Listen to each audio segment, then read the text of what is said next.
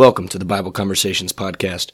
Our focus for conversation starters this year is going to be practical tips on how to begin a conversation with someone about the Bible and about Jesus. We hope that you will find some helpful information in these short segments that will enable you to share your faith with others.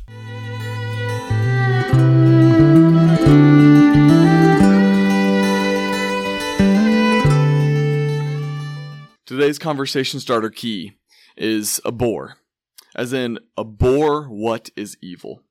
Romans chapter 12, starting in verse 9, says, Let love be genuine, abhor what is evil, hold fast to what is good.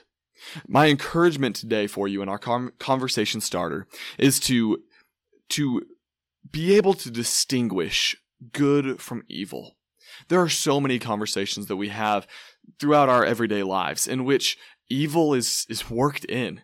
Satan is a master deceiver. He knows how to twist words. He knows how to get us, get our minds off of Christ.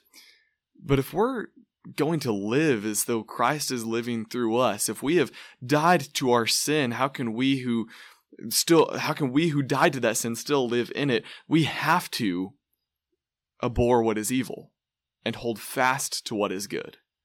We do that by recognizing evil at the first time that it it it shows its ugly head and reject that evil and say i'm not going to do have any part in, in that evil. I mean my family is not going to have any part in that evil because i hold fast to what is good.